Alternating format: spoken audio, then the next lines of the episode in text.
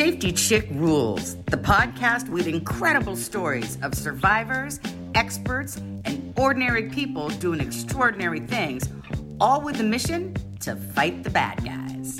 This isn't your ordinary true crime podcast. This one gives you the tools to live a safe and empowered life, fighting crime one tip at a time. Hello, and welcome to the Safety Chick Rules Show. I am Kathleen Gallagher, the safety chick.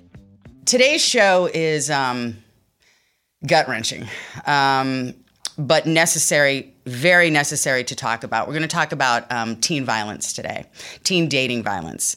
And, you know, while you know, I think February is Teen Dating Violence Awareness Month, and I've done um, shows before on teen dating violence, and I, I do safety tips. Um, I've written sections in my college safety 101 about domestic violence and, and all of that. So, you know, I know it's really very prevalent, but I really don't think it's talked about enough um, because it is so prevalent. And, you know, children at a young age, just with puberty and starting to date and, and all of those things, don't have the emotional intellect or the experience to really understand that, yeah, you know, boys or girls or whatever don't treat each other that way. And I think, um, you know, the more we can get the message out to parents to teach their children in, in whatever aspect and you know young people to just kind of share about their various experiences i only think that that helps in our cause of you know safety tips and and caring about your personal safety and all of that. So I was going and looking up because it was recently Teen Dating Violence Awareness Month, different statistics. And 33% of adolescents in America are a victim to sexual, physical, verbal, or emotional dating abuse. I thought, wow, 33%. And females between the ages of 16 and 24 are roughly three times more likely than the rest of the population to be abused by an intimate partner. Um, I think this is a big one. Violent behavior often begins between sixth and 12th grade. 70 per, 72% of 13 and 14 year olds are, you know, dating. And, and again, we go back to thank kids. I know this sounds cliche, but kids are way more advanced than you know decades ago and and just dealing with so many different things now that that um it really is a shame. And really bad bad things can happen. Um, and i think the other thing that i was reading too is that you know teens who have been abused hesitate to seek help because they don't want to expose themselves or they're unaware of laws that surround domestic violence. You know, domestic violence conjures up, um, you know, a married woman and an older a group of people, and so you know, it's really important to know that boy, this can happen really through adolescence, and I think there's no um, better person than our guest today. Drew Crecente, who Crecente, sorry, who founded Jennifer Ann's group, and in honor of his daughter, who was a victim of teen dating violence. And um, I'm just excited to hear his story and how he started the foundation because what he started is something amazing. So, welcome, Drew. And really, thanks for being here. And I, I just really would love to hear, first of all, just tell us a little bit about Je- uh, Jennifer. Um, I'd be happy to. First of all, Kathleen, thank you so much for not only inviting me to participate and talk to you today, but thank you so much for covering this topic because, as you said, teen dating violence does not get nearly as much attention as as it needs to get. Um, Jennifer was, I mean, she's my only child, uh, so as a you know as a proud parent, I'm obviously very biased, but she was uh, a wonderful person. She was uh, she loved animals. She volunteered at an animal shelter. She was also a volunteer at a, a hospital as a candy striper. Uh, she loved the arts. Uh, I was fortunate enough to be in uh, a couple of community theater productions with Jennifer. We we participated in those together. Uh, she was a person who had you know her her her life ahead of her. Um, but unfortunately, you know, she was a senior in high school in her last semester when her life was cut short, very short, and she was killed by uh, her ex boyfriend. Um, I was really surprised uh, that teen dating violence is as prevalent and as dangerous as it is. And I'm not alone. 81% of parents are unaware of teen dating violence or otherwise don't believe that teen dating violence is a serious issue. And so, you know, losing Jennifer was difficult in and of itself, obviously. But my identity as a parent was also lost to some extent. And not knowing really what to do um, in order to do something in Jennifer's name and in her memory and to feel that she would continue to have an impact on others, obviously not the impact she would have had had she survived, but in order to have her name continue to um, go on and to have her help others through her name, I created Jennifer Ann's group. Um, when I just want to go back for a second and say, you know, did you notice when did you obviously you knew the guy she was dating when did you first notice that there was something amiss with him? If if um, ever. you, you know I, honestly i never had any sense that that relationship was any more problematic than any teenage relationship. Um, so I, am in Atlanta. Jennifer was going to school in Austin, though. So Jennifer was with me in the summer and on the school breaks, but she was she spent the school year with her mother. But Jennifer did speak to me about, uh, you know, she asked me one time, "Why is it that boys lie?" And to me, that was a fairly innocent, innocuous question. Um, obviously, all boys don't lie. And I, I told her that, but we talked about this pattern of deception that this that this person had. And in hindsight, I would say that that was probably one of the larger warning signs that this was could be have been a potentially dangerous uh, situation. But you know, lying is not. Yeah, I mean, every. I mean, that's that's you know every teen movie, every adolescent puberty kid talks, you know, cheating on each other and all that stuff. I mean, that's kind of the thing. So it would be, you're right. I just can't even imagine. So when, I mean, did you have any more serious warning signs before the actual incident? So I would say, in terms of their relationship, I even looking back, I don't. I I mean, this is a terrible message because I don't want parents to feel um, powerless. And I don't want educators to think that there's no point in addressing this. But in our situation, I will say that it was uh, very surprising. Uh, looking back at it, it's been difficult to identify warning signs. His his profile, though, I would say was is definitely full of warning signs. The the relationship itself, uh, less so so you know one of the warning signs of a potentially abusive partner is somebody who you know has a, a pattern of getting in trouble with authorities. So maybe uh, the school system or with the law. And this is somebody who after she had ended the relationship already he did get in trouble with the law. Um, so i can look back in that and see that okay well that's definitely one of the warning signs but but at that point, she had already ended the relationship. She, so so she had she had ended the relationship. So tell us about the the incident and you know what led her there. She ended the relationship. So did he? You know why was she there with him? Um, take us kind of through that. Yes. Yes. So. Um, you know, it, it's it's very frustrating because it's difficult for me to say that I would have expected Jennifer to do anything other than what she did. uh, the last time I spoke with her was um, on Valentine's Day, and the following day, he had killed her.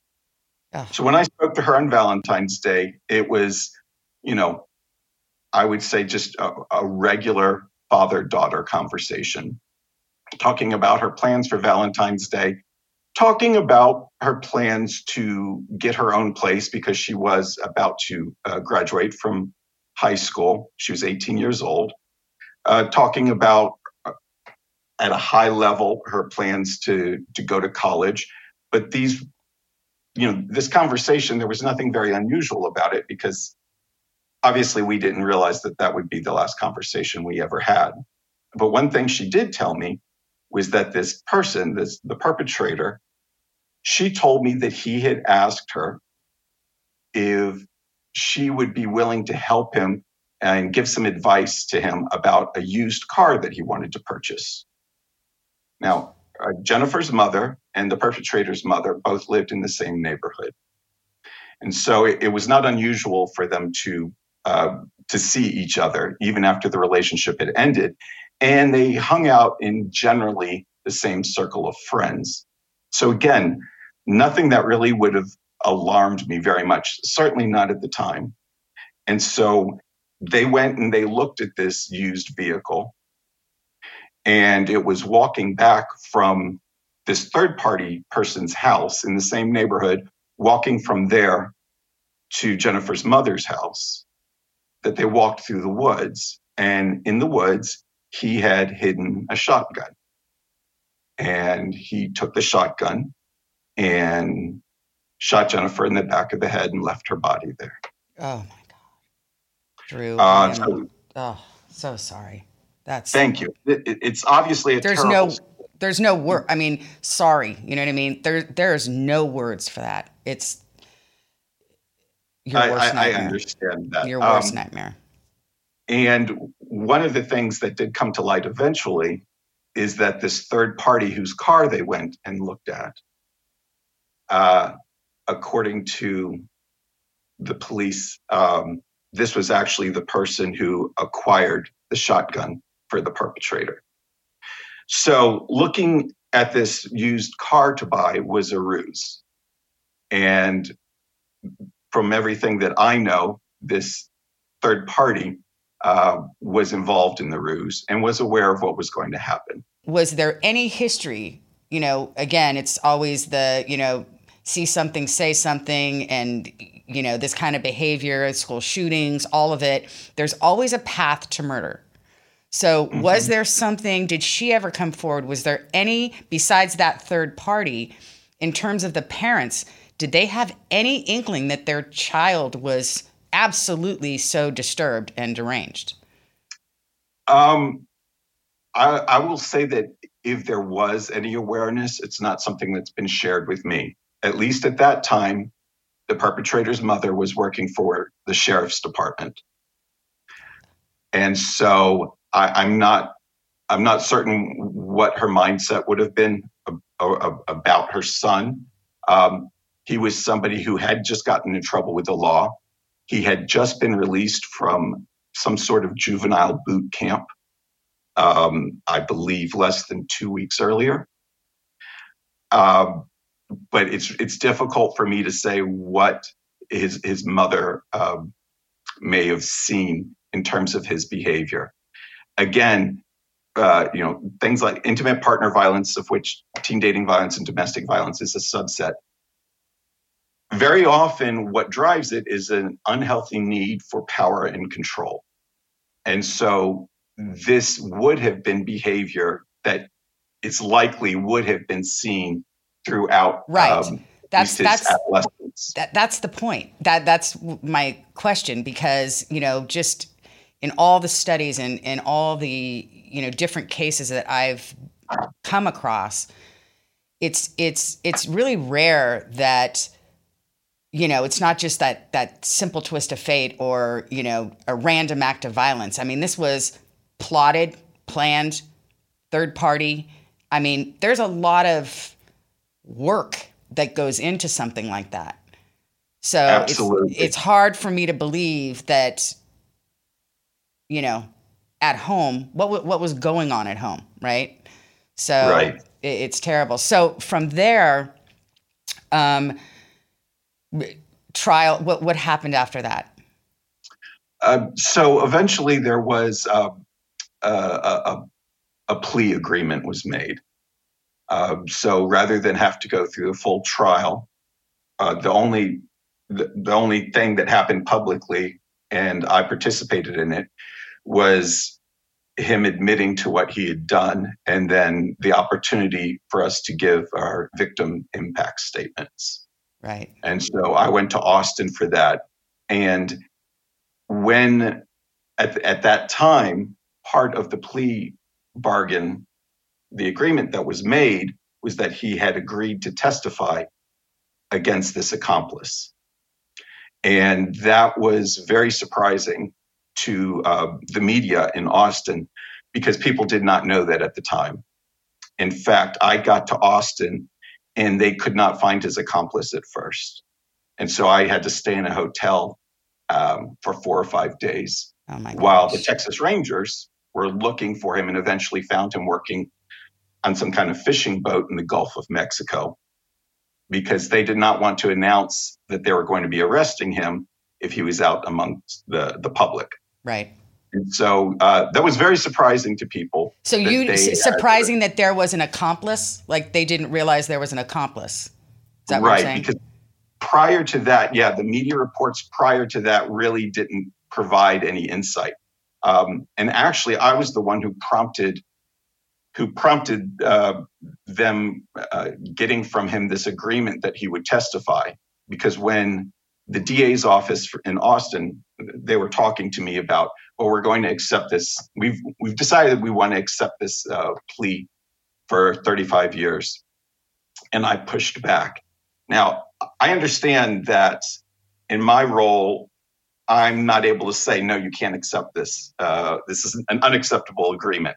I know that. Um, I know that better now than I did then, because actually since Jennifer was killed, I've actually gone to law school and now have a law degree. Oh, congratulations. Congratulations. Thank you. but I know it's um, amazing, um, right? How how because you know, I too got involved with legislation after I was kidnapped and stalked and all that. And it's it's amazing how you know, again, I go back to, and the theme of this show is ordinary people who have had horrible things happen to them turn out and and and create extraordinary things. And I mean, that is that's what life is. I mean, we have a choice, right? You can wallow and just never pull yourself up or and and what you said at the beginning about Jennifer, you know, she she would go and live and you know pro- be an incredible wonderful br- bright light in this world right?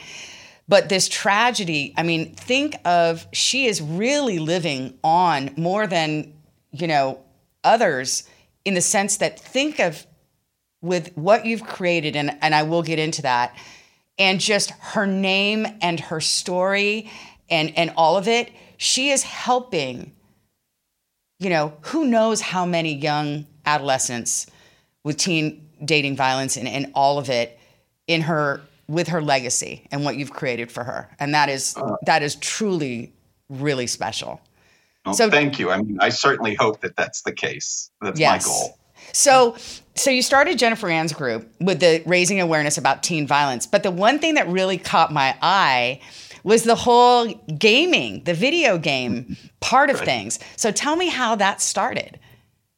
So um, I already had a technology background, and obviously, um, when I found out that Jennifer had been killed, uh, to say that it uh, it, it shocked me to the core is, is, is an understatement. I mean, oh. uh, I'm sure there's there are words to express what happened and how I felt, but I lack that vocabulary. I don't know how to communicate that. So what I did, um, my immediate thought was I need to do something because that's one of the issues for people who have been in really traumatic situations is the need to regain some control when you feel like there's chaos and you've lost control. Exactly. And so you know, it's it's the it's the I just don't want to break in, but I love, you know, having this for, for, for our listeners and for our viewers who have either gone through something or, or might go through something down the road, it's the PTSD that you have to recognize within you that I've, you know, I've, I am in, you, you said it right. There are no words for this. There are no words, but you can feel it and you have to acknowledge it. And so what you do can be so productive and empowering to help yourself get over just enormous loss. So right. I, I think that's important for our viewers slash listeners to know is that within us, all of us have that ability. If you have something traumatic happen, God forbid, just know that within us we have that core to turn something incredibly negative into something positive. Okay, I'm sorry. So keep no, going. No, that's, absolutely right. You're right. The, the need to regain some control when everything feels very chaotic is, I mean, it's very empowering. And at least for me, I, I felt I had no option. Again, she was my only child. Right. So there was no other person for me to focus my energy. So the first thing I did was I created a website. Um, I have a, a history of developing websites. And so I created a website for this organization. Um, and it was basically the goal was primarily to increase awareness at that time. Because when people at work, I was a consultant at the time, people at work, when I would tell them it was teen dating violence, they would have to parse through those words teen dating violence. And they would inevitably say, Is that a thing? And exactly. I realized, well, I was not alone. I was not the only one who was unaware of this. The fact that they were parsing through those words because they didn't know this label at that time. Right. Coincidentally, the week before Jennifer was killed, was the first ever awareness week for teen dating violence. So it's since wow. 2010, in the entire month of February. But in 2006, it was a week, only a week. So after this week of awareness, Jennifer was killed. And I realized I need to do much more. Um, I felt like in order to increase awareness. So a website, um, which is, is, is wonderful, and it's a way of communicating information. And my thinking was, okay, well, even while I'm asleep, the website will keep churning out this information. So we came up like with 10 warning signs of a potentially abusive relationship, um, some tips on how to be safe. But the issue with the website was that it wasn't going in and knocking on doors and getting people's attention. If you didn't know that the website existed, you didn't know to go to it. And so you weren't learning this information It was a very passive way of reaching people.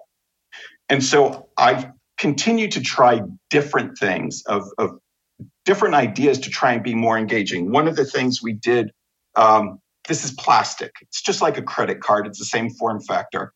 We created this credit card size thing with um, educational information. So the 10 warning signs of an abusive relationship, on the reverse safety tips. Um, we produced hundreds of thousands of these over the years and delivered them to schools and organizations free of charge. Um, so that was one way to, to get into the school system and hopefully engage parents and maybe encourage them to talk about this. But it still felt very passive. So after that, I tried a t shirt design competition, a poster to design competition, an essay writing competition. Oh, wow. What will it take to engage? Those are some great ideas, by the way. You got to. I might well, be taking that. I don't know. I, will tell you, it, it, was the throw everything at the wall and see if something sticks. And one of those ideas was uh, video games, because I was thinking, you know, I, I'm trying to get people to come to me. I, I'm wanting educators, parents, adolescents to come to me and learn this information I said, maybe what I need to do instead is go to where they are. And where they are, and where they were at that time and still are today, we're playing video games uh, to a large extent. Um, my brother at the time was a, uh, an editor of a well known video game site.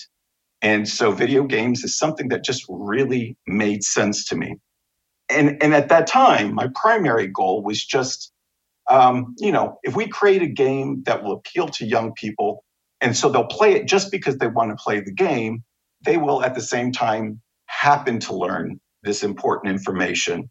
Um, now, the other aspect was I was hoping to try and make the competition intriguing enough that we would get some media coverage.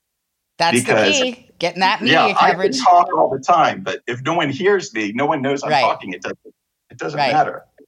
So one of the rules, and this this is a rule that's existed ever since, was we said. I mean, the tagline was, "Can you create a video game about teen dating violence without using any violence in the game itself?" And you did this, so, and you sent that out. You contacted schools, or how did you get what was the medium to get out the word out to the to the kids? And and by the way, was it all over the country or was it just in a region? The first competition. I the competition. I opened the competition. I believe that first year was only the United States. Um, oh. Since then, we've gone global with it, though. But so I, I, you know, when I first thought a video game, oh, a video game, that makes sense. But then I said, okay, well, I don't really know how to make a video game. Uh, so that's a problem. The other thing is, even if I did know how to make a video game, I really wasn't sure what information to include because I didn't want to make something that was just a quiz. You know, I wanted right. something that was more engaging. Right. Um, because, you know, back when I was a kid, I remember in, like in social studies, we would have kind of a Jeopardy style quiz. And it's like, well, this is fun, but it's kind of a, a, kind of a lazy effort in some ways. I don't find that especially compelling. So I didn't want just a quiz. And so what that meant was I was going to have to reach out to people who did know, who had some ideas about what a game about teen dating violence would look like. And I figured between the hundreds of millions of people in the United States, at least one of them would have a much better idea than I did. And so we opened that up, that competition up, and we announced it we announced it on the website that my brother was the editor of at the time, uh, Kotaku, um, which at, at, that time was not nearly as well known as it's become. Uh, it's much better known now than it was at that time. And the, this, this prospect of using video games, which to many people, especially in mainstream media, at that time they were associating with uh, being problematic or somehow creating or causing violence to actually use it for violence prevention. Okay that got some attention. And so we so that first what so that so that first who was the first winner of the competition? Um, uh, you know it's, it's funny because it's been so long and it, the game is unfortunately not even available right now because the technology it was created in doesn't exist anymore. welcome to yep. yeah, exactly. so Flash is what it was built in. A lot of the games have been built in Flash, and that's one of the things we're looking to do if we get the funding is to go back and make some of the, the earlier games available. Back available. But, uh, so, for the sake of time, because they're yelling in mm-hmm. my ear, um, how many? Just just quickly, how many um, winners have you had? How many years has it been? And is it still going on? Like, how does how does yes answer that question first because what I do is I ask all these questions in a row, and then you're like, so how many winners have there been, and how does someone get involved to so, enter the competition? Over the years, we've produced. They haven't all been published. Over the years, we've produced now over 60, six zero, wow. of these small, impactful pro-social video games, and they've come from around the world, uh, everywhere from Argentina to Vanuatu. Wow. Um, I don't even know where that is, but okay. I had to look it up. I trust you. It's far away. Okay. near New Zealand. It's okay. New Zealand. Got it. And uh, yeah, so we created a video game for them about consent uh, in in the native language uh, of, of, young people living in Vanuatu, because they World Vision sponsored that, and what they said is, you know, what they acknowledged was, you you can have a phone that you can play a game on, even if you don't have broadband access, or you might not have a computer lab in your school, or you might not even have a computer at home, what a lot of people do have is they have this device. And right. this device allows them to have this experience, even if the infrastructure doesn't exist. That that is amazing. That's amazing. So, my last this is my last question. So, where does someone go to enter the competition to make a fantastic game? So I would say start with our website, jenniferann.org. Um, and, and I will have I, this on my website. I'll have the link to everything and um, for our viewers slash listeners and the podcast and and you know where to find everything. So jenniferann.org. Correct. And what we do is we usually announce the contest every February during the awareness month. Great. Um, everything is different right now. I might have to delay the competition because our funding, just like all other nonprofits during the pandemic, right, has dropped considerably. So we have about well. now that we're having you on the show, listen out there, all you corporations, for a really good idea for a really good cause. JenniferAnn.org, right here. It's a fantastic, wonderful cause. So I just want to just bring it back to to Jennifer, and you know this just absolutely should not be the the teen dating violence. Life is hard enough as a kid. Life is hard enough going through puberty. So you know with your knowledge, her legacy, and you know just the awareness. Let let's hope that messaging gets out there to really empower young adolescent men and women to know that violence is just not acceptable in any situation. Thank you Absolutely. so much for being here today, Drew. And um, you know, keep in touch. I'll put all your stuff up. Thank you again, Kathleen. And again, thank you so much for covering this topic. Not oh. enough people recognize the need to address teen dating violence prevention. So thank you. Thanks, Drew. I appreciate that. Okay, so what an incredible story, and what a really, you know, ingenuity in, in, in, with with with everything that that Drew did. You know, Seth. I just think again, this this show is always about um, you know, ordinary people doing extraordinary things to really help in the battle uh, to fight crime. And Drew uh, is one of those amazing people. What are your? Uh, you know, I, I, have four kids, but I only have one daughter. So listening to that story really hits me hard. And uh, I don't. How do you get a plea deal when you have premeditated murder like that? Uh, I don't understand. I, I didn't even we we actually we need we need to do a whole nother show just on that. I was I, I wanted to get through because I wanted him to be able to talk about the gaming because that's just such a positive, right? But there were I had so He's many an amazing more, guy. To, I had so many more questions about that, right? So let me quickly days of 35 years at home. I'd be counting the days down, oh, waiting oh, for him. Oh you know? yeah, yeah, yeah. I'd be committing a crime to get in there with them. You know? I, I, know. I know. Anyway, so yeah. as we always do at the end of every show, safety chick rules, safety chick tips. And these are actually from Drew, from Jennifer's website, and I'm going to read them. And again, um, we'll have them up on the website.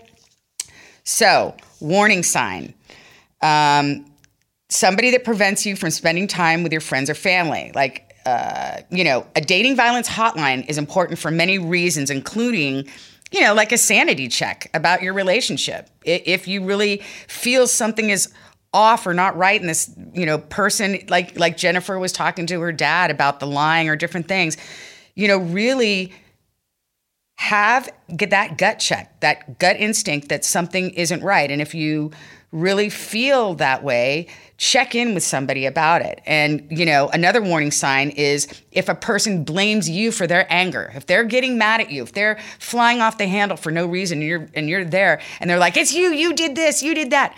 That is a warning sign, refusing to be accountable or responsible for their actions while also manipulating reality. That that really truly is something that that really sits. Um, another warning sign, oof, tells you what to wear, what to do, or how to act. Yeah, I've that is so controlling. Abuse is related to unhealthy, and that's what Drew said power and control. That is an unhealthy person that wants to control another person. You know, you should be comfortable in your skin, they should be comfortable in their skin, and it's just a good match where you each want the best for each other. Here's a tip memorize one or two phone numbers. I found this interesting. Abu- well, not that not this part. Abuse- abusers often take away their partner's phone, and most of us rarely memorize phone numbers anymore. And that is true. So, you know, I still know my uh, home phone number from when I was like six. But the point is, in this day of cell phones, for all you young people out there, really take the time to memorize. You know, I'm sure you know your moms or dads. You know, memorize some some phone numbers so that you can get out of the situation and if you have to run to the neighbors or whatever to call to call somebody you know their their number in your head and the last tip is establish a code word or a sign so family friends and coworkers will know when to call for help so even if you have access to a phone the abuser might be standing right there listening and so you know come up with you know calling your mom and saying you know i think I ate something that was really bad and I feel really sick. Or, you know, hey, is Uncle Joe out of the hospital yet? Some phrase or something that could be a code that the police are needed or that you know your parents need to come and and pick you up immediately it's it's always those code words are are really valuable um, to save someone from a very uh, dangerous situation so i i really hope for you listeners and, and viewers out there that you take this to heart. And if you know anybody that is in an abusive relationship or you think revisiting the situation that you're in, please reach out to the hotline. I'll have the numbers on my website. Reach out to, to, to organizations like jenniferann.org and do something about it because your life is just too precious for anyone to mess with. Until next time.